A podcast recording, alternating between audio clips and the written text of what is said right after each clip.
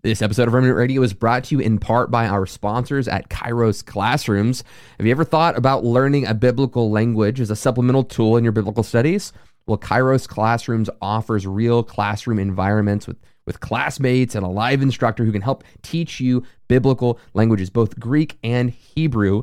You need to check out Kairos Classrooms today. Uh, the price for a single semester is crazy affordable for anyone, so check out the links in the description and use promo code REMNANT to get 10% off Kairos Classrooms. Check out Kairos Classrooms today. Discount code R E M N A N T REMNANT to get 10% off your semester. Hey guys, welcome to the Remnant Radio. My name is Michael Rowntree. Have an exciting show with our to be continued uh, series talking about ministry time. Have Elijah Stevens with us. Stay tuned. You are watching The Remnant Radio, a crowd-funded show where we interview pastors, teachers, historians, and theologians from different churches and denominations. My name is Joshua Lewis, and this is my co-host Michael Rowntree. Together, we want to help you break outside of your theological echo chambers. If you're interested in learning about history, theology, or the gifts of the Spirit, this is the show for you. Hey, everybody, welcome back. Josh Lewis out of town. He's on vacation, but we're super excited to have uh, Elijah back with us. He's been in town, and he and I have been getting to hang out a whole lot this week. It's been a lot of fun. But uh, got an exciting episode coming up. Uh, Want to make sure that you guys know a little bit about what we have uh, coming down the pike. We got next week Dr. Jordan Cooper back with us, that famous Lutheran theologian that is all over the YouTubes, and he's talking about regenerative baptism, that topic you guys love to argue about. So, uh, is somebody born again and somehow in relation to the waters of baptism, or are they born again and then baptism just kind of stamps the deal afterwards? So, we're going to talk about that historic debate. Uh, also, have uh, an episode about abortion coming up on Tuesday, a follow up to something we did in June because you guys uh, were interested in that. So, uh, and then on Wednesday of this coming week, we're uh, going to continue back in our revival series, and Michael Miller, who's also with us, uh, is going to talk about the Scots Worthies. That is the Scottish reformers and and the revival that took place, and some of the miracles and visions and things that they were able to see. So, uh, this to be continued episode, something we do every Wednesday where we're talking about all things gifts of the Holy Spirit. Uh, today we're talking about ministry time. Specifically, uh, it, it, can be altar related ministry. So at the end of a service, you know, you got prayer teams or whatever, but it could also be something that's going on in your small group, or it could be even from the pulpit on a Sunday morning. Just how do we shepherd ministry time? This is going to be especially important if you're a church leader or if you're just somebody in the church that wants to grow in the gifts of the Spirit, wants to see this happening more. This is going to be one of our more practical episodes, and Elijah has written a book about it. Um, Elijah, how are you doing, bud? Doing great. Doing great. Doing great, dude. You like you like rushed here straight from the airport, right? Yeah. So dropped some bags off, came back. Thanks for uh, thanks for joining us today. Tell us a little bit about this book that you got. Okay, uh, it's called Leading Ministry Time. I wrote it because you have oh, to show it, or we don't even believe it exists. Which camera? Yeah, right there. Boom, that one. Uh, Leading Ministry Time. Yeah, uh, I wrote it because when I, I was a vineyard pastor, um, we learned about kingdom lifestyle, you know, praying the fivefold model, but no one ever taught me how to lead ministry time. Like what it, what do you do when you're the guy on the stage or the guy leading a small group? And so I was like, mm, this was hard to learn. Maybe I can make it easier for the average pastor or small group leader. So is that what you do when you don't know how to do something? You just like up and write a book about it? You just write a book. That's yeah. what you do if you're yeah. Elijah Stevens. Okay, yeah. so uh, can they order it on Amazon? Sure. Yeah. Okay, so order that book on Amazon. And and Michael Miller, shout out to Denver Reclamation Church. How you doing over there? I don't know. Does Michael exist? He does. There we are. Hey, what are you doing, bud? You just hiding out over there? yeah, you know, hanging out in the basement as always. Uh, excited to be on this episode with you guys. Excited to. This is the first time I've gotten to do an episode with uh, Elijah, so that's actually really fun for me because he and I have corresponded for a little bit over the last, I guess, couple months. Um, and then, uh, yeah, we actually had some ministry time at the church in Denver last night. So I'm oh, excited. Cool. Uh, I've invited all my church to, to watch this episode today, just because we're we're sort of hoping to form those teams and train them up. So this will be really helpful. Yeah, absolutely. Um, so real quick, tech person, Stacy. I notice it's not showing Michael on the screen. Okay, you got it. Okay. Uh, we Oh. have Stacy from my church who's helping on tech because Josh is out of town, and Stacy is awesome to come in and help us. So thank you so much, Stacy.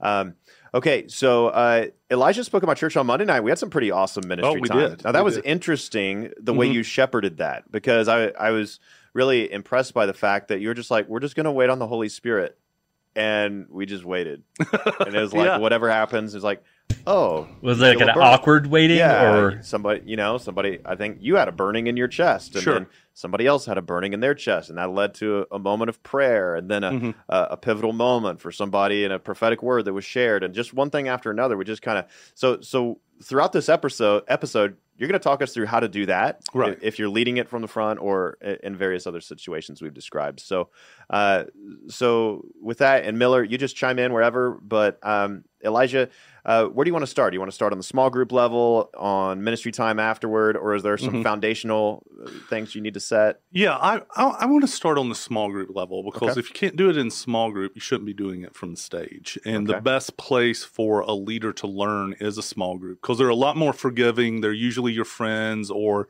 you know, the most hungry people in your church comes to a small group to learn to do ministry time. And so I think that's the best place to start. Okay, so so small group. So how do you how do you guide? Uh, Mhm. Okay, actually, I'm going to even back up from that. Okay. What is ministry time? What do you mean by it? Uh, ministry time is when a group of believers partners together to um, do kingdom ministry. They they want to find out what Jesus is doing and and partner with him. And Okay.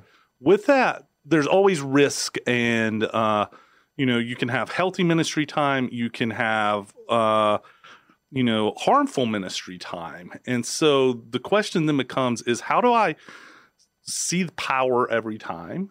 Uh, how do I and how do I keep it healthy? Okay, so Miller, any questions, thoughts so far? Well, I just wanted to clarify something in the uh, title for this pod for this YouTube podcast. We've got it saying uh, how to do altar ministry. Um, altar is such a strange word because it's not like we're up there sacrificing someone. You remember John Wimber used to make that that joke when they said "come to the altar," and he's like, "Where's the altar? Where's the knife?" you know, he had no idea. Uh, so we, we, we say that we mean uh, something different than that. We, what we mean is this is a place where we're going to be praying for each other and just sort of partnering with God to see what He wants to do. Um, and that that's really where Elijah's. He, he's going to obviously he's written a book on it, so you excel in this quite a bit. Okay, so you mentioned harmful. Like, what does harmful ministry time mean? Um, Does that mean unbiblical? Like, so harmful as in it offends God? Is it like harmful because it hurts people? Yeah. Both. Um, I, I, I think it is both. It's when we like do our will in God's name. Um, you know, I I talk about this in my book. I, I had a friend one time, and uh, he had a girlfriend. She had uh, cancer, and so they go to get prayer. You know, every Sunday at their church, and then she passes away, and he's told she died because of a lack of your faith. And so, Jeez. like ministry time has harmed a lot of people. I, I have friends who say I have PTSD because of things that happened in my Didn't, church as didn't a child. you like lose a tooth in ministry time or something like that? N- no, I didn't lose a tooth, but I was like holding my hands out like this and closing my eyes, and a guy, You lost a hand. yeah, uh, came and pushed me, and I fell forward and hit his mic, and like blood was gushing out of my mouth. Oh my gosh. Yeah. Oh my gosh. Yeah. What do you think about like uh, you know the stories about Smith Wigglesworth and how he would kick somebody and and they would get healed and then you get like Todd Bentley coming around and he's doing it and of course Todd Bentley's kind of had his uh, massive fall. But I, I mean, what do you make of? Let's go with Smith. Sure. Uh, you know, you know, me and Smith, we go way back, Right, kind right, of on a first name basis. But um, what do you make of that? I- Is there a place for that ever? I don't have a grid for it. Yeah. Um, because I I don't see circumstances where God's ever prompted me to go kick somebody. Um, and yeah, I, I I just don't run in those circles. Miller, what about you? You done you done a lot of that healing ministry. What do you think? you ever do some kicking? You ever Uh, no, you ever no do kicking kicking. over there at Reclamation Church. no, not yet. Uh, I mean, I will say that there's been times where I felt prompted to do some rather strange things, but nothing violent like that. Um, you know, and you see this in scripture, and I don't know. I mean, there's some people who try to give you explanations for why one time Jesus would pray for a man who's blind, and he would say, you know, eyes be open, ephphatha, same with the ears, right? And then other time where he'd make mud, right? And I don't know. There there may be some meaning that would have been known to its original audience, but I really don't know. I just know that, that part of it is partnering with the Spirit and listening to Him for that. Um, yeah. Yeah, but I'm just going to go ahead and say it's never okay to kick someone in ministry time. Like I don't care. Like if if the purpose of the spiritual gifts is love, I define it to my church as empowered mm-hmm. love. The love chapter, 1 Corinthians 13, comes right in the middle of chapter 12 and 14. And if I can move all mountains, even if the, the miracle is performed, but if there's no love, Mm-hmm. And somebody might argue, well, it's an ultimate desire for love because then they'll be healed when you roundhouse grandma on the jaw. and I'm like, no, that's still just not love. Sure. Okay, so I'm going to go with no. That's never okay. Um, but you, uh, in your book, you talk about healing versus harm. Eh, when it, eh, under the category of risky, okay, because mm-hmm. I'm going to ask you to speak to these things: mm-hmm. healing versus harm, prophecy versus false prophecy, deliverance versus spiritual abuse, authentic manifestations versus religiousness. Could you talk through those and and explain why do you see these as as contrasts and maybe give us a little bit fill it out for us right. what, how you see right. this in scripture and in life. So I I I think for you know every good thing that can come out of ministry time there is an equal opposite that can come out. So you can see people healed, you see that in scripture Jesus heals people. You can also see you know, people have s- s- trauma from this stuff. Like I told you about my friend, false prophecy, where people are uh, speaking out in God's name what they want to see happen rather than what the Spirit is prompting. Um, you know, there's spiritual abuse where I'm trying to get you to do my will in God's name. And lastly, there is, um, you know, fake manifestations where I'm trying to work something up so that I, I feel cool or the pastor notices me.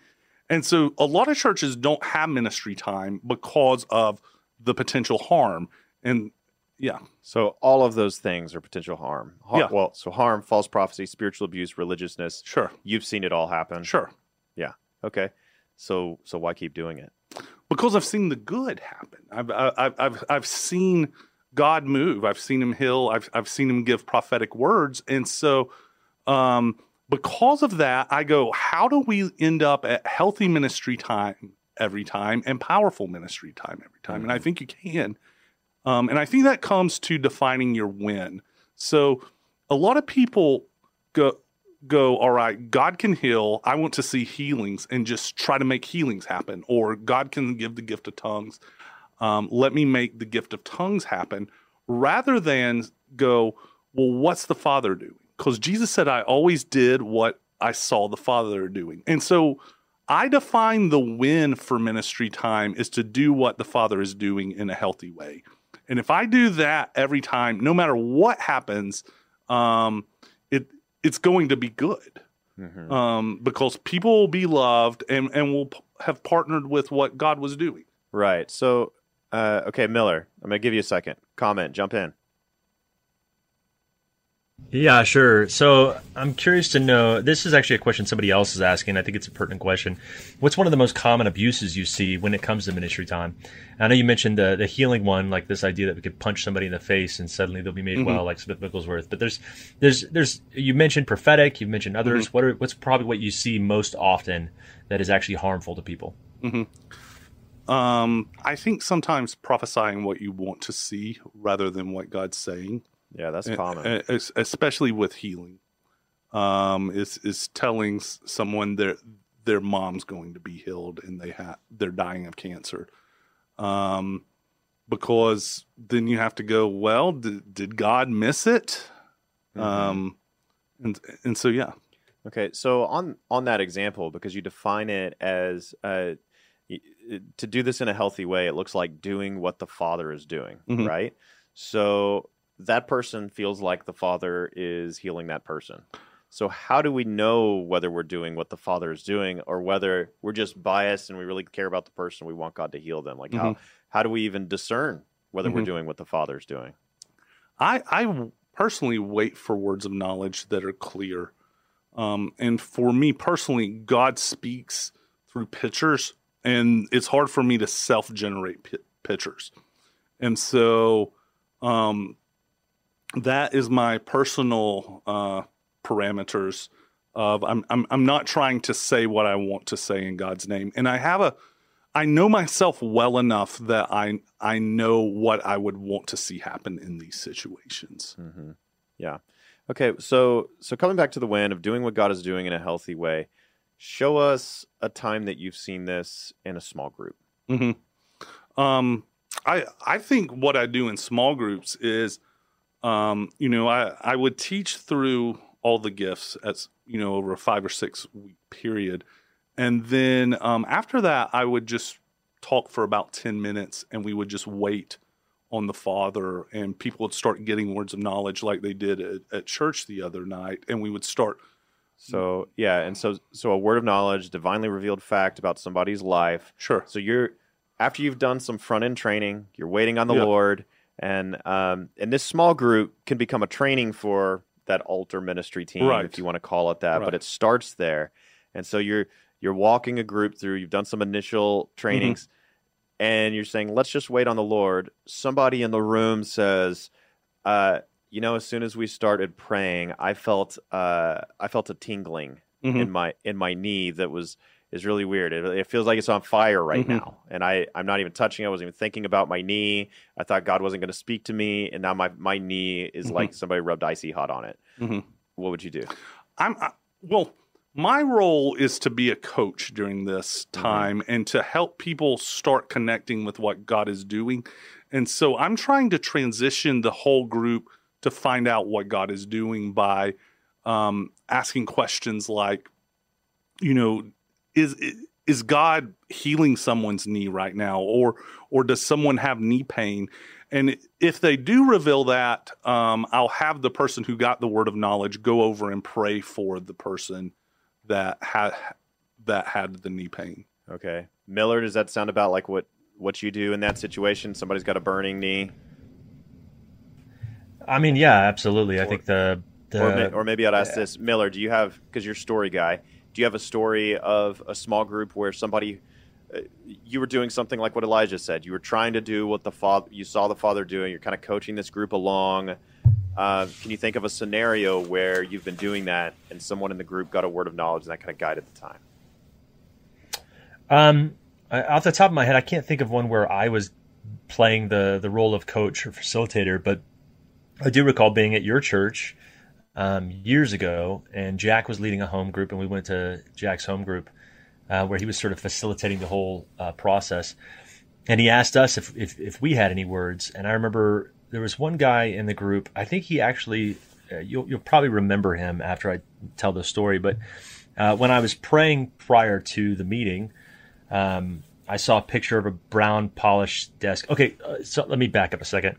Elijah, one of the things that I tend to do is when I go to a meeting, I'll be praying the whole meeting. And when I um, am training others, I would encourage them to do the same thing. So when they come to church, when they come to a home group, hey, you guys always be praying, asking God to speak to you. Don't wait until the ministry time at the end. Have stuff ready on the front end and let's see what happens but, but th- so that's essentially what Jack had us do. And and um, anyway, I was praying for this one guy. Saw a picture of a brown polished mat with a or brown polished desk with a black mat. He had his hands up against it, and he was saying, um, "You know, God, take my business. Uh, I don't know what I'm doing with it anymore." And I felt like what the Lord was showing me is that God had heard his prayer, that he was going to take his business and do something he could never do on his own, and um, that he also had a prophetic gift. And um, the guy was like, I was literally praying those words this morning. And um, I I mean, I had my hands up against a brown polished desk with a black mat. Uh, and, and those were literally the words I prayed this morning. Like, but I don't know about that prophetic gift. And I was like, well, the, the first word is probably to confirm the other as well. Um, but I think what this did is, is I guess the point I'm trying to make is, is it's a great story in and of itself about a time in a home group and those kind of things can happen when we pray. But it's also uh, that kind of demonstration is what allows other people to start taking risk as well. That's good. So- Okay, so when you define a win as doing what God is doing in a healthy way, Mhm. um, why is it important for you to define the win? What does it achieve? Uh, it it gets everybody on the same page because people come to ministry time with their own agendas. Um, and so, you know, one person may not know what to do. Another person may go, I want everyone to speak in tongues if they come from a classical Pentecostal background or or something like that. And so when you get everybody on the same page, um, it takes all the pressure off you as a leader. I, I don't have to be the miracle guy. I am just here. Hey, God, we're going to try and do what God wants us to do. And I can just dial down and relax. Yeah.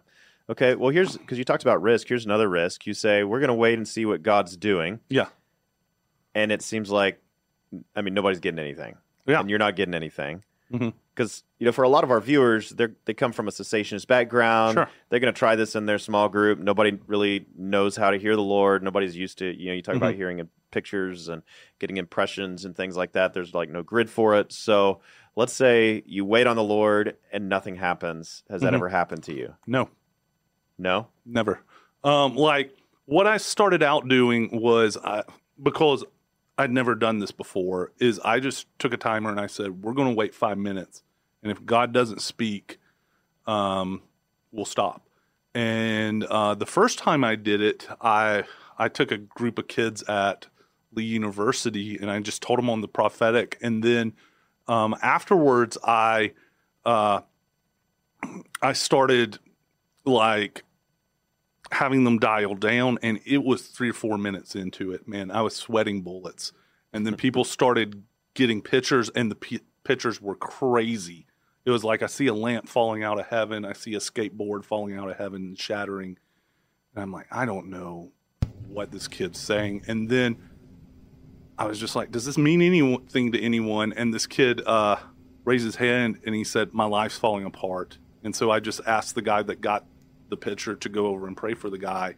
And when he did, the guy just started shaking and falling down. And I've never seen that in my life at that point. Was he like a skater or Oh, wow. something? Like, was no, there any skateboard? I, I, I don't know the connection. What I know is it powerfully touched that guy, and I'm I am confident God shows up if we wait. Like I've I've, I've Tell just me- n- go ahead. What What do you mean when you said you used the word dial down? I remember Uh-huh. hearing that word, and I, I actually think I, I think I know what you mean by that, but I think it's actually helpful to to explain that to Sure. our audience. Uh, dialing down, setting your own agenda aside, and just going, um, like I, I don't want to do anything but what God does, and so is I I've how I do it is I just kind of clear my mind and I just wait. so you don't go through like a list of potential de- diseases God's going to heal. And No. you get to like disease number seven. No. And you're like, okay, anyone got lupus? God's going to heal lupus. Right. You you just try to clear your mind or maybe focus on Jesus, but you're not Mhm. trying to like go through a list of things that Mhm. God might do. and you Mhm. just let them interrupt. Uh, I I know that for me, when it comes to hearing the the voice of the Lord, that's a that's a big deal to me because if it seems like it comes out of left field, Mhm. the knee burning example for what- for instance, if it seems like it comes out of left field, that that can be an indicator like, hey, maybe this is the Lord. I Mhm. mean, I still pray about it, I still wait and and and kind of test it with Him and say, Lord, is this really you? And if I get that degree of confidence uh, that it is Him, then I share it. But um, but I I try not to just like focus on all the things God might do and then pick one Right. because that's just me doing it myself. right. So for you, defining the the win helps us not create our own wins. Right. Helps us focus on on really just just focus on God and what He wants to do. Right. And if we do what He wa- and, and you know that's the interesting thing about that example with the skateboard falling. Like even to this day, you you tell the story, and it was a win Sure. and the win was this person got really ministered to and and what maybe was a, a milestone moment a powerful moment an Mhm. encounter with the holy spirit um, that's a huge win but there's still a mysterious part you don't know what that means now now maybe he has like a long past of skateboarding we don't actually know um, why that happened but I, I noticed the same thing on um, the other night when you ministered you you felt like a burning in your heart and you just asked does anybody else Mhm. have a burning in your heart right now like Mhm. it's kind of out of nowhere your heart just started burning when we prayed and somebody raised your hand her hand and i think two people raised their hand Sure. and you just said you pray for her yeah. and you're like i don't know what the lord's going to do Right. but then the lord I, th- I think it was one of them ended up getting a prophetic word that her husband from the audience testified, "Oh my gosh, that's so right on." Mhm. Now you didn't like prearrange that, No. and you just kind of followed what seemed to be the leadership of the Holy Spirit. Mhm. How do you know it's the Holy Spirit, though? Uh, because people's lives are transformed again and again through the process. So you know after. I, I know after, um, but I've given up my fear of getting it really wrong um, because i i just trust God to move like I trust the sun to come up in the morning.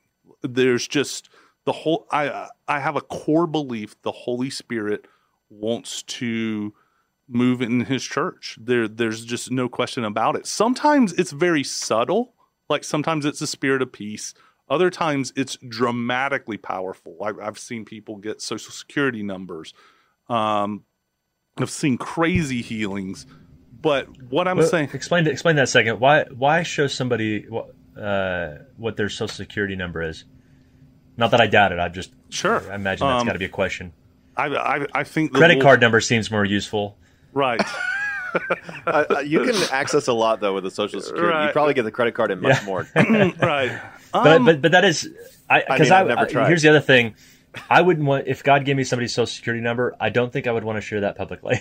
I think I, I, it was the last four, Last- so it wasn't. yeah, yeah, okay. Dude, did you do this like in my college? Like this is like in the okay, so early two thousands. We used to post our the teacher would post our grades.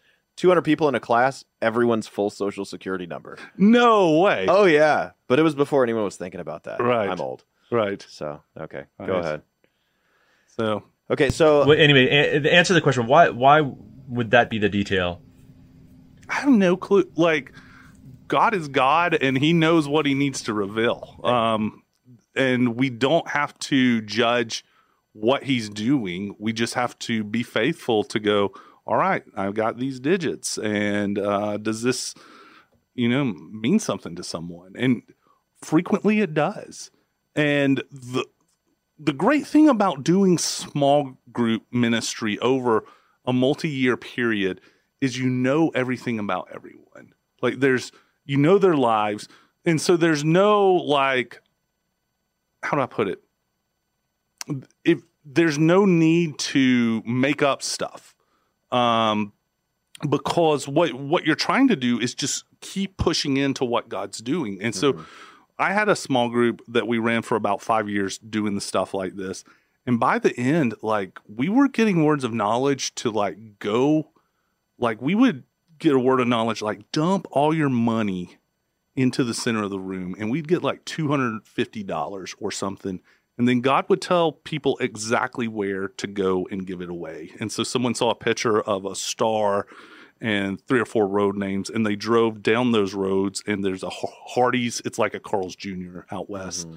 Um, and like there was a homeless family that needed money and like uh if, if if you keep pressing in god will just keep doing more and more amazing stuff yeah, okay. So take us into a small group and walk us through the process, uh-huh uh, kind of from beginning to end. Mhm. Um, you've had the training of maybe five or six weeks, Mhm. and then you're going to guide a time. sure sure sure so what i do first of all is i'll set the small group at six o'clock and then not start till 6.30 so people can chat um, because when it comes to ministry time i don't want people chatting or giving advice. I, I feel that above all kills what god's trying to do and people want to reconnect with their friends. Um, you know we may have some type of worship time we may not there may be a small teaching time but then what i do is i just uh, i restate the win. Hey guys what we're going to do is just uh, we're going to set our own agendas aside and we're going to partner with what god is doing in a healthy way and uh, while we're doing that i try to coach and transition people. It- you know if they get a burning in their arm i lead them to go pray for someone or something else. Um, and then afterwards, we try to debrief, um, especially like what we kind of had at church the other day, where people are, you know, manifesting spirits or something. Uh, you there's people who are like ah freezing inside, and they just need to hear the leader go, well, yeah, that that stuff's weird, and uh, but God's setting people free. So you, when you say debrief, you mean more of a uh, coaching them after the fact, like, hey, this happened. Let's at least talk about it, so there's no, Right. no room for confusion. Right. Um, do you do any kind of debrief where after you guys have, after you've watched people deliver a word, um, we, we mentioned earlier the the risk of not just the benefit of what God is doing, but also the risk of, of hurting people. Uh, how do you steer conversations in a way, or, or do you do a debrief afterwards to sort of talk about, hey, you know, here's another way we could have phrased that. What would you think of done it, doing it this way? Yeah. What does that look like? Uh, every every time, if it gets awkward or unhealthy, you definitely debrief after that. Um, anytime the demonic manifest, I, I try to debrief or wild manifestations, um, unless there's no new people there. Like if your team has been there, um, you know, for weeks and they all kind of get what's going on. I, I, I don't worry. So with the, the too much. context of the context of who's there and how informed they are actually plays a big difference. yeah, yeah, definitely. You mentioned you said that. Did I hear you right? You said advice, like giving advice, kills the ministry time. Oh yeah. Can you expand on that a little bit? Um, yeah. Um, if, if if the goal is to find out what the father is doing, um, what happens is people might get a word of knowledge and then go, "Yeah, uh, I'm struggling with something with my dad," and then four or five people start sharing. Well, try this, try this, try this. That's not what we're there to do, and so I I make it a high priority. Like you want to give advice, give it after the group. We don't do it during ministry time. Yeah, I like that. I, I- mean, which I- go, Me go ahead, Miller. Well, I, I was going to say, Michael, do you remember when you and I and a bunch of the guys got together with Jack and we talked about we, we were learning to talk about our emotions. Probably the first time we'd ever done that. our Oh, emotions. Yeah. Oh, I mean, it was it was really actually rather humorous. Jack gave us a, a chart of emotions. And he was like, "Hey, you feel sadness here in your gut, and you feel, you know, anxiety here in your chest, and all of that." But uh, one of the rules that he had in that group was we are not allowed to give advice at all. Yeah, and the reason fact, do you why remember was what he because called it, Miller? He said, I don't. What did He he call? said, "Stop shooting all over that person." Yeah, yeah. You That's should. You said. should. no more he shooting. said, "You're shooting all over him." That's great. I forgot about that. Um, well, what, one of the reasons why was because whenever you give somebody advice, you immediately put yourself in the one up position and that person in the one down position, um, which which leaves them feeling less safe and less willing to divulge and take risk and be vulnerable. So Yeah, I would yeah, imagine and, that's part and of it. honestly, in ministry, that's helpful anyway. Like advice should be the very last thing, that, Mhm. like the last stage of, or close to the last stage of ministry. Like somebody comes to you and it, like whether it's by word of knowledge and you discover somebody's heartbroken and going through a really difficult time, or whether you're just talking to somebody and they tell you about their heartbreak. The last thing you want to do, I, I mean, you don't want to jump right in with your magical advice hmm because really they've just unveiled their heart and you've told them oh well maybe this is because you haven't done something quite right Mm-hmm. that's not what they need Mhm. very first thing i always say is i'm so sorry Mhm. i'm so sorry that you're going through this Mhm. and I, we'll kind of sit in that for a little bit before we even dive into ministry um, it, if and honestly listening is a bunch of the ministry i mean as a as a pastor like most of my speaking is on sunday mornings because the, the rest of the week i'm listening to people Right. you know what I'm saying? Uh, listening is such is is itself a ministry. So, Mhm. uh, okay, so you were talking about uh, uh, so advice that kills. What are some other ministry time killers? Okay, can I Um, can I throw one out? Throw one out. Okay, because here's what happens. Uh, here here's what I've seen. Mhm. Okay, you're teaching people how to how to prophesy. They they see something. They want to talk for five minutes about their vision Right. and it goes on and on and on. Like if you ever had somebody tell you like a long dream, and you're like, you know, uh, can you Right. write it down, Right. like, It's like a email.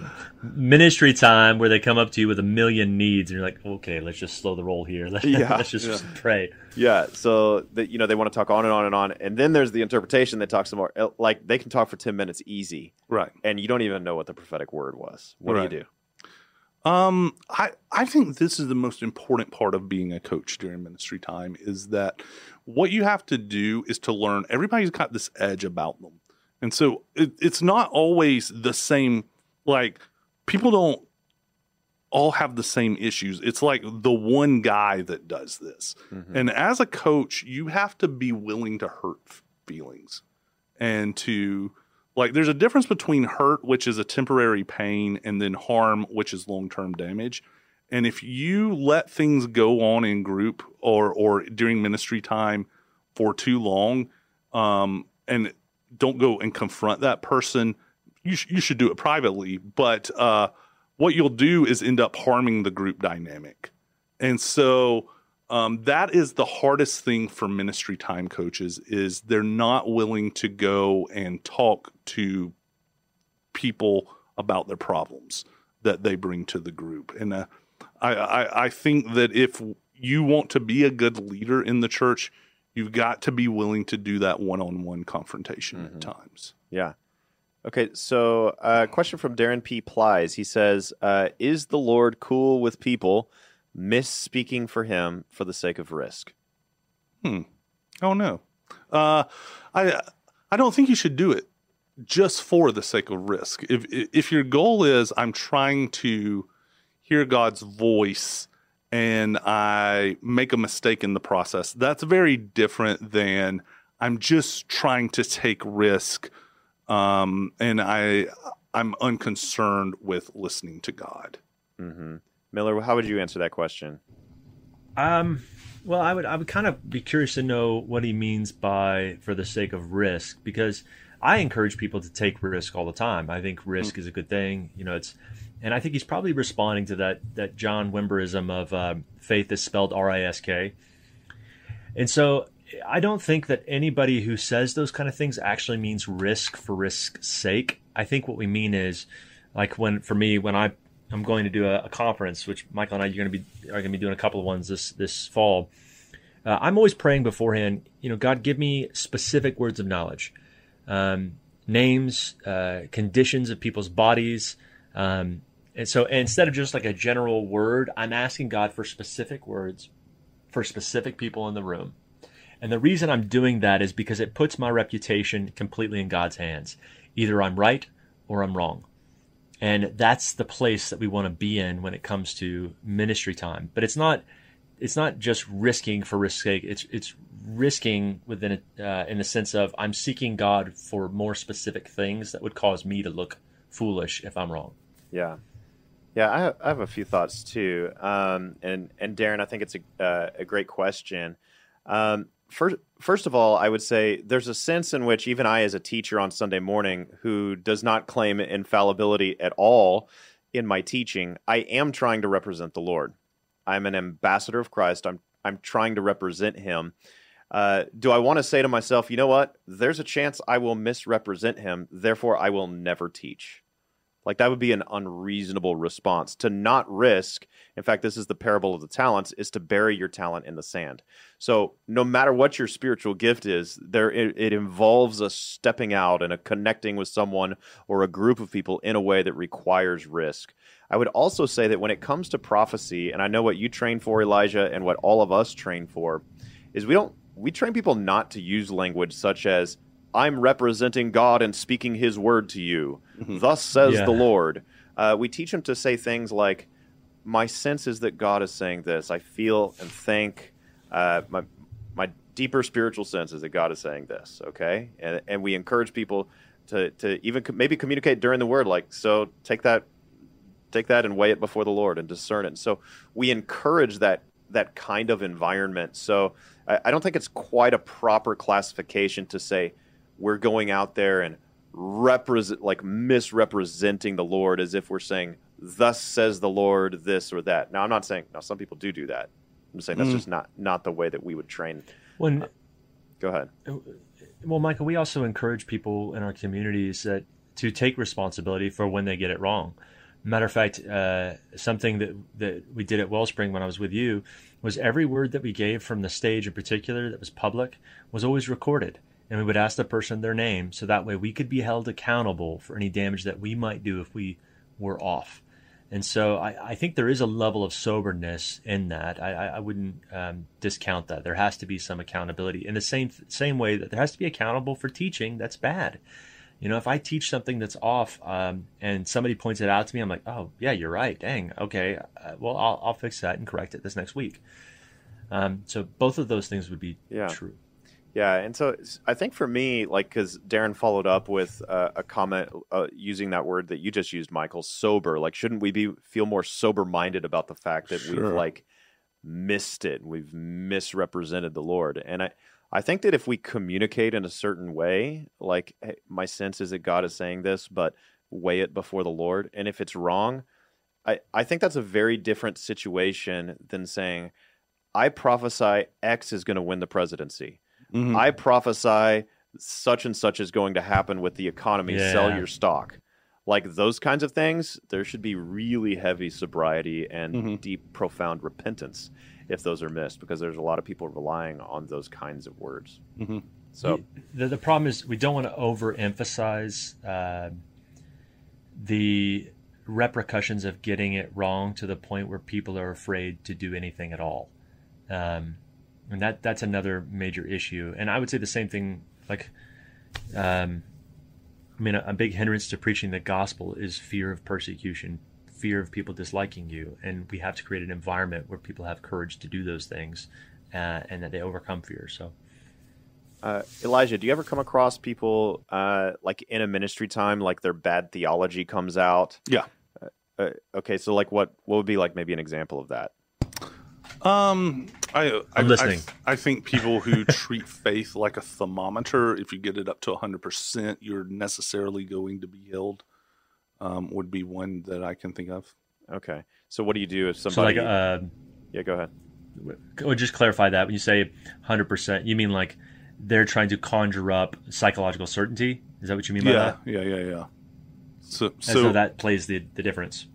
Yeah. So you just you'll just gently kind of redirect that in the moment if you see it pop up. Well, I, and I also try to talk to the person afterward. And this is something you're going to run into as a leader uh, in, in church world, as a you know prayer team leader or small group leader or pastor.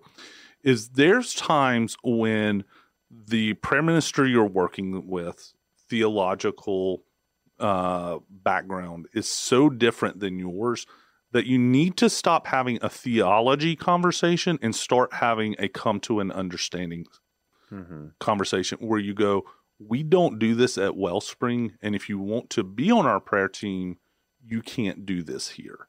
Yeah. Yeah. Okay. Okay. So now, what's the difference between ministering in a small group setting, these Mhm. things that we've talked about, to ministering at the altar, Okay. to ministering, and by altar we mean Mhm. um, nobody's getting sacrificed here, Right. and um, you mean the front of the church? yeah, the front of the church, at maybe Yeah. at the end of a service, people are getting Right. prayer. And maybe a during the service, some sort of Mm-hmm. ministry that's happening. Take us through the the differences and Mhm. and how the things that you've communicated apply in the different scenarios. Yeah. Um, so one of the reasons I've been emphasizing small group training so so far is that's the best way to develop prayer ministers. Um, you cannot go to a conference that's three days long on deliverance or the prophetic, and then be sat on a prayer team and expect to pick it all up. Um, and so as you build your prayer team, um, I when I was a prayer team leader, I would pull people from my small group when I'm like, this person's ready, they're healthy, they got common sense, they're biblical, um, and they had the vision and values of the church.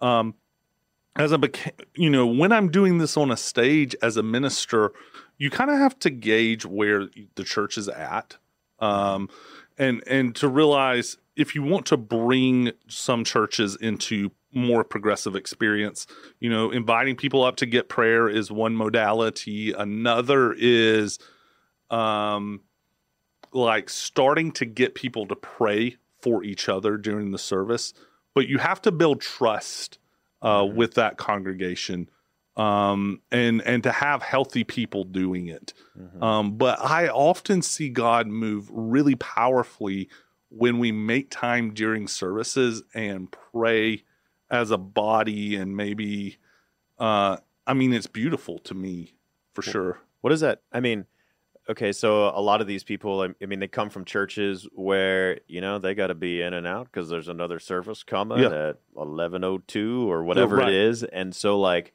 taking time to pray for people during the service. Can you see a way in which that fits into a more traditional liturgy and still kind of making time for that, or is Mhm. it pretty much?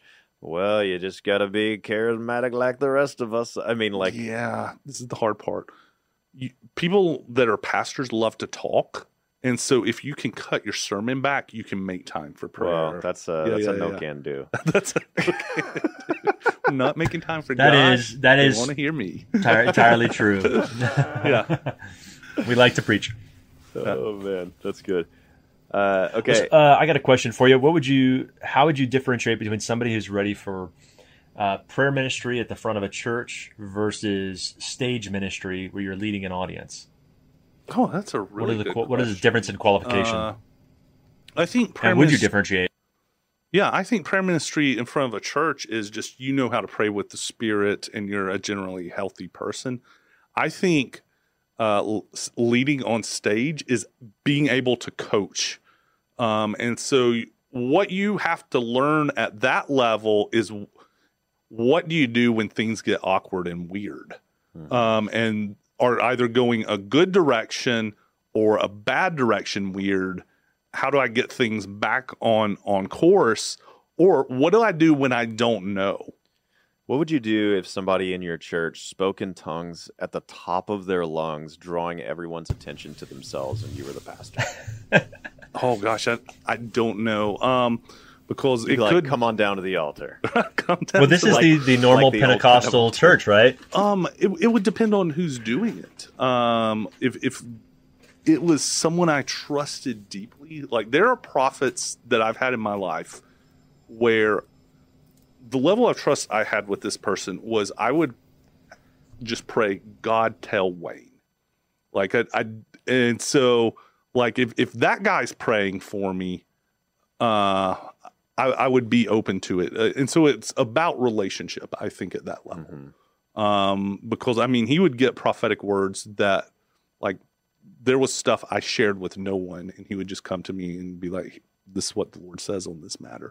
Um, and so, it, it if, if people are starting to engage at that level, um, they need to have uh, some relationship with the senior pastor. I, I would think, and I, I would say, you know, in First Corinthians 14, it talks about restraining yourself a bit sometimes, uh, w- restraining even the Holy Spirit inside of us uh, when it comes to speaking Oh, in tongues if there's no interpreter. And so um, I, I would be very cautious about that, and we need to do it biblically.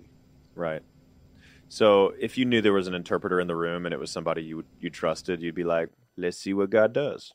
I, I would be open to it, yeah, Yeah. but it would be awkward to me. Yeah. But you have to embrace awkward. Like there is no such thing as uh, a person who leads ministry time that just doesn't feel awkward all the Yeah. time. Well, and I- yeah, the space Are that we I lead. talking in- about? Go ahead. Sorry. I was going to say the space in which I'm I I lead a church. It's a church in which we practice all the gifts of the Holy Spirit, and yet there's you know expositional preaching, and so there's Sure. word and there's spirit, and so we're going to have people coming in who have no clue. And honestly, every church, in my opinion, should Mhm. treat it as though there's going to be somebody uh, who might come in who has no clue Mhm. about those kinds of things. Paul poses such a scenario in 1 Corinthians 14 and I think it's incumbent upon whoever's leading that meeting if something like you know crazy happens I think it deserves an explanation Sure. and, and it's a perfect time for that pastor to uh, on on one hand say hey we we want to pursue all that the spirit has for us and on the other hand like and we want to do it in the way that the spirit prescribes via the scriptures and just kind of like talk through it is kind of right. is is what I'd recommend but I, I I love that you know it's like you want to make space for how the Sure. Lord might move Sure. Miller what were you gonna say Um, I just think there's a big difference between the gathering of believers when uh, where where we come to the Lord's table and we're having a teaching and all of that, versus a uh, that that particular space. I don't think is the best environment to just let anybody do uh, public tongue. Um, however, small groups where you have more inter, you know interpersonal rea- uh, interaction, um, I think are a fantastic place for people to to grow in those things, experiment. Uh, and I, when I say experiment, follow the leading of the Holy Spirit. Experiment in that sense, like learning how to hear His voice and follow what He's prompting us to do. Yeah. Um, I think when it comes to the the Sunday service, um, Jack Deere always said this to us that I thought was super helpful. Is we would never show up to church that Sunday and say, "Who would like to give the sermon?" And the reason why is because when it comes to that particular gift of teaching, we have a standard for what that should look like, mm-hmm. and we won't we don't want to lower the bar for the other gifts. Uh, you know, say, well, well, when teaching, we evaluate this much, but with these other gifts, it's sort of you know whatever. We actually want to raise the bar for the other gifts and bring them to the same standard. So, in that place, I would say, um, in my church, I wouldn't let just anybody shout out in tongues. I would actually correct it. Um, you know, there's a reason not everybody has a microphone when they show up on Sunday. Um, and, and, however, if there was somebody I really trusted and they said, "Hey, I feel like I've got a, a tongue for the church and um, interpretation and all that," I'd be like, "Okay, cool, yeah, let's do that." Yeah, yeah. Uh, the the way he would say it, Jack would say it would be Sunday mornings for the mature expression of the gifts, and mm. I agree with I agree with that. So they're like. Um, in a small group, it's it's not a huge deal if sure. people are kind of learning uh, how to do these things. I mean, it, it, even to use the gift of teaching, for instance, I might start somebody out teaching in a small group, then maybe I let them mm-hmm. teach in a men's or women's gathering or maybe a youth group or something like that, and it can gradually get toward mm-hmm. a Sunday morning pulpit if if they've got mm-hmm. that if they have that level of gifting. And I think the same with prophecy and all the supernatural gifts. That I think for a, a Sunday morning, you probably don't want to give the the microphone to to somebody who uh, doesn't know what they're doing. But of course, this was a scenario where a random dude just yeah, starts yeah, going. So yeah, and what's worse than random tongue is people bringing their own music instruments. Yeah. Oh come that, on, man. That's oh, yeah, no kidding. Next level. What about flags? What? they start waving flags. I can handle flags. You can it's handle flags. The guy that brings a shofar or tambourine, I'm just like blowing it behind my ear. I'm just like, oh. I, that's, I always want to say to those people, listen, if you were meant to play an instrument in the service, you'd be on the stage with the other, you know, worship leaders. Uh, you know, but there is, there's that sense of like, go so, ahead. Somebody had a question about music, and I can't remember. Oh, it, their name oh, is I remember the RAR Seventeen. What are your thoughts on using music to maybe facilitate emotion instead of something actually from God? Mm-hmm. Is it possible to use music manipulatively? Oh, if sure. so, how do we avoid that? Hmm.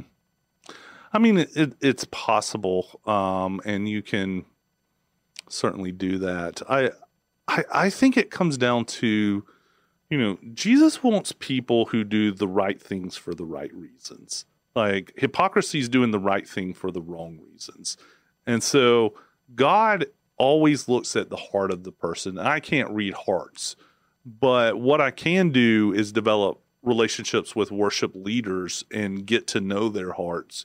Mm-hmm. And um, I think one of the most helpful parts of leading ministry time in a small group is working with a worship leader that I could give the freedom to start worshiping as the Spirit led them. Mm-hmm. Um, and I do think you can do this manipulatively. Um, I think some churches do. And don't become that is all I can tell you. Yeah. Well, let me ask that question, but differently. Okay. Do you think there's any benefit to having people uh, playing their instruments and worshiping in the background while we're doing ministry time? Yeah. I, I mean, if, if that's what the Lord is doing, um, sometimes it helps in that it creates a type of privacy for so the music kind of covers over what's being said um, mm-hmm. and it allows other people to worship in the room and i think sometimes you know worship and intercession is a part of ministry time as well yeah you know what i'm thinking about is just from the old testament where uh, i want to say it's second kings chapter 3 where elisha requests somebody to play the harp and then the hand of the lord comes upon him and he mm-hmm. prophesies mm-hmm might be chapter five, but it might be chapter mm-hmm. three. One of those. Uh, anyway, but the music is is like somebody might have looked from the outside and said, "Oh, he's manipulating the situation," but there is something to be said for the Lord is enthroned upon our praises, and so when you worship Him, the Spirit of the Lord is manifesting his presence in a new way that enables, facilitates prophetic ministry, in that case for Elisha. Or take another scenario uh, King David, for Samuel 16, 18, David's a harp player, and when he plays the harp, uh, Saul is relieved from the power of the Holy Spirit, or sorry, the power of the evil spirit uh, that's upon him. And so you have basically something like an exorcism, and and plus prophecy. What we would they're almost like prototypical of what we see in the New Testament with the manifestation of the Spirit and associated with the kingdom of heaven. Mm-hmm. And uh, and so I think a case can be made that that music does assist the flow of the Holy Spirit. And and then I would also say this. Um, I think I think the charge of manipulating with music is overdone. Hmm. Um, because first of all, I've given some spiritual reasons for why music is is good and helpful, but um, but even beyond spiritual, we are not just spiritual creatures, creatures, creatures. I, I just said it like you read it. Um, uh, we're physical, we're right. mental, and we are emotional. Right. And what if God gave music to affect the emotions in a certain way? Mm-hmm. I don't think it's a mistake that the most emotional book of the Bible is the Psalms hmm. that were accompanied by instruments. Mm-hmm. Music is sort of like if words are the language of the mind, music is the language of the heart or the mm-hmm. soul. Mm-hmm. And, and, so I, I, think there's something to be said uh, for Maybe music and emotional connection. I, th- I, think we could uh, probably at some point do an episode on this, and I think it would be wise to, because uh, so like I, I somebody just mentioned, well, that's a descriptive, not prescriptive way of looking at it. Well, yes, it is. He's right. He's used descriptive text to make that case. But the fact is, it's a repeated descriptive thing that happens. It's not just the you know hands lifted up in praise. God is enthroned upon the praises of His people um, out, of, out, of, the Psalms. It's not only that David played the harp and commanded or and, and sort of quelched an evil spirit. You see it all throughout the Old Testament when it comes to warfare in general. Um, you see it at, at Jericho. They, that was a worship taking place that allowed, you know, that, that that was sort of the the way that God wanted to go about bringing the overtaking of Jericho down. Right. Um, same thing to be true with Moses when I think they were up against the Amalekites. He had his hands uplifted, um, and and whenever he brought his hands down, they would the lose army, the word. Jehoshaphat sent an army out in front, and, or sorry, instead of an army out in front, the the worshippers in front of his army, I guess it was. Mm-hmm. Yeah. Uh, Second Chronicles twenty that they um, they're worshiping the Lord, and the Lord just wins the battle. Mm. Um, so there is a lesson to be learned from repetition. That is how we make. Uh, while it is not prescriptive, it is descriptive. Repetition also does bring the point that worship is warfare. The right. fact that it's a repeated pattern in the Old Testament. Yeah. Okay. Uh, Elijah, how would you how would you summarize like the uh, and, and, this is maybe for all of us and my, Michael, actually, maybe I'll start with you, maybe, and give you a second to collect your thoughts. And I'll just I'll just put Miller on the on the spot. Uh, Miller, if you were to kind of put all this together in a in a final closing golden nugget, what would you say is the takeaway? Uh, I think probably the big takeaway that I heard from Elijah was this idea of defining what the win is. Uh, the win is not um, just seeing something powerful. The win is seeing something powerful and healthy. That's what we're going for. And I would say if we don't see something powerful, let's at least see something healthy. Because um, that is, at the end of the day, still going to show people that we care. Okay. I think for me, um, the one thing I want people to take away is Jesus is the head of the church. And uh, he controls his church. And when we give our groups and our prayer ministry and our congregations back to him and we say, You control this, he does. And that's why I have a lot of confidence he'll show up, is because I'm like, you're the head of the church. You do what you want. Amen. Yeah. Amen. Hey, Miller, give us a sneak preview for next week's uh, episode on the Scottish Reformers on Wednesday. Uh, a sneak preview. Let me just say that when we dive into the life of George Wishart, that one is fire. I mean, some of the testimonies are, that, that are recorded by John Howie are just amazing. Um, and listen, the, the, guys we're talking about, most of them were martyred. Most of them were burned at the stake mm. uh, for their faith.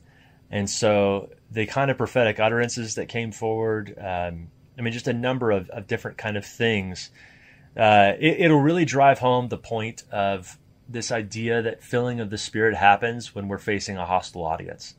We want to be filled, have that happen, like be preaching the gospel and do it in a place where, where you actually need God um, to, to save you. So, uh, and to help you be articulate. Anyway, I'm, I'm super excited about that. This is one of my favorite uh, topics. So, Amen. Amen. So you guys, please make sure you hit that subscribe button so that you don't miss that episodes and other awesome episodes. We're coming out with three a week, two interviews Monday and Tuesday, 4 p.m. Uh, Central Standard Time, and then on Wednesday to be continued talking all things gifts of the Holy Spirit. Hit that subscribe button, and if you wouldn't mind considering, we are a crowd-funded ministry, and so this means uh, that that we actually we need finances, we need help in order to make this ministry run and to and to do the things that we're able to do. So if you wouldn't mind considering clicking on the link in the description for Patreon. You can you'll have access to uh, to exclusive content, extra content for as little as five dollars a month. Uh, and so that's one way that you could help us. Or if you prefer a one time donation, you can f- also find the link on Patreon. So if you wouldn't mind considering doing those things, help us out a little bit. Feed Josh's children. Uh, that would be uh, that would be great. So thank you guys so much. And uh, Elijah, we've never had an extra guest on to be continued. So Oh, wow. it's an honor to have you. Uh, oh, have hey, you on a Wednesday show your show. book up again. Yeah, show the Yeah, book. let everybody know your book one more time. yeah, there it is. Leading Okay, Ministry so- Time. okay, so God bless you guys. Have a great week.